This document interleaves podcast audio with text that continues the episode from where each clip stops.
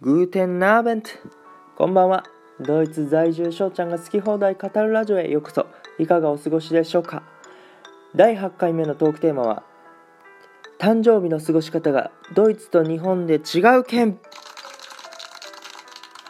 ということで話していきたいと思います。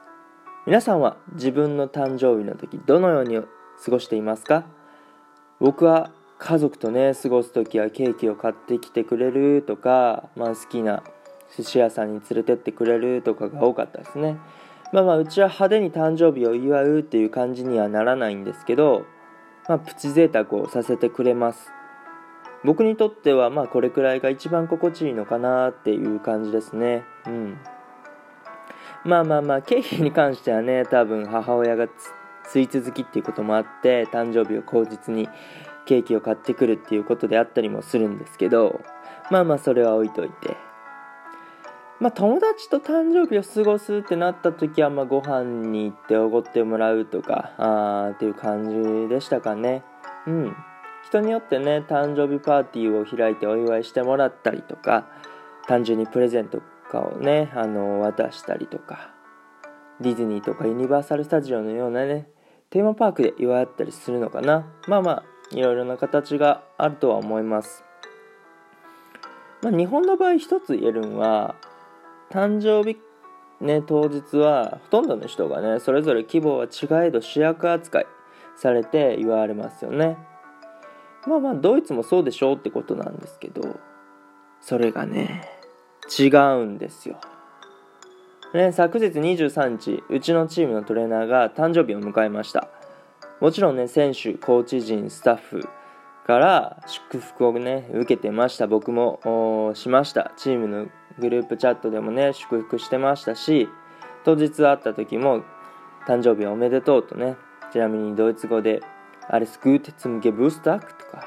ヘツルヒヘングルクブンシツムゲブスタックとかあーって言ったりするんですけどまあまあまああのー、なんか誰からもねプレゼントを渡すみたいなそういう雰囲気とかねはなかったんですよ。まあこれはね嫌われてるとかあ渡したくないからとかではないんですよ。ドイツ人の誕生日の過ごし方っていうのは、まあ、本人がねその誕生日迎える本人があの周りの方たちへの感謝をね伝える日なんですよ。ドイツ人の誕生日の過ごし方は。うん。いつも楽しい日々を一緒に過ごしてくれてありがとう。いつも仲良くしてくれてありがとう。みたいな感じでですね、え、感謝をするわけです。だから昨日もね誕生日だったトレーナーが練習後に手作りのカレーとフランスパンをチーム関係者に、え、振る舞ってくれました。ですのでね今回はそのカレーとフランスパンの様子をあすいません。ですのでね今回はそのカレーとフランスパンを振る舞ってくれたのでその写真をね載せてます。ちなみにドイツに来て一度誕生日を迎えた時は僕はクラブハウスの売店に売ってるジュースをチーム関係者全員にねおごりました。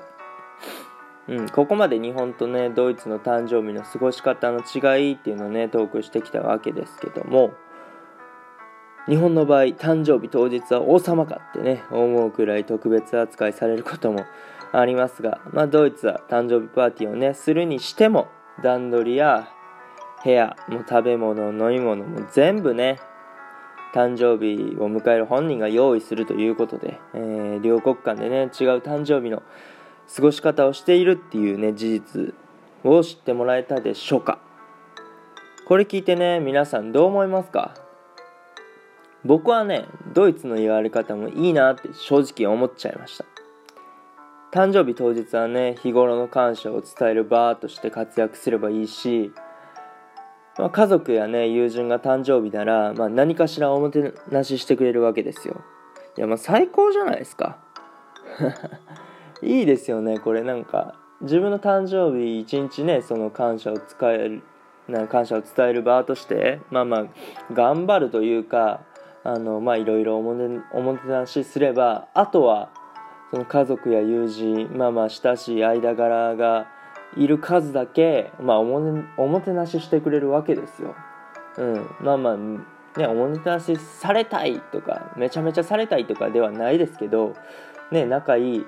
友達からそういうことされたらやっぱ嬉しいですよね。うん。やっぱそういう機会があるのっていいなってめちゃめちゃ思います。といったところでまあまあ今回はねこの辺にしようかなって思います。今日の話が少しでも面白いなええやんと感じていただけたらフォローいいねとそしてね Twitter、Instagram のフォローもよろしくお願いします。通知が来るとめちゃめちゃ喜びますので、えー、ぜひとも連打していただけるとね嬉しいです。インスタグラムでは僕のドイツ生活やサッカーしてる様子をね少しだけ公開していきますのでそちらも覗いてみてください。またご質問ご感想等があればね質問箱や Twitter のリプライ DM で受け付けておりますのでお気軽にお問い合わせください。それではまた次回お会いしましょう。ビスダンチュース。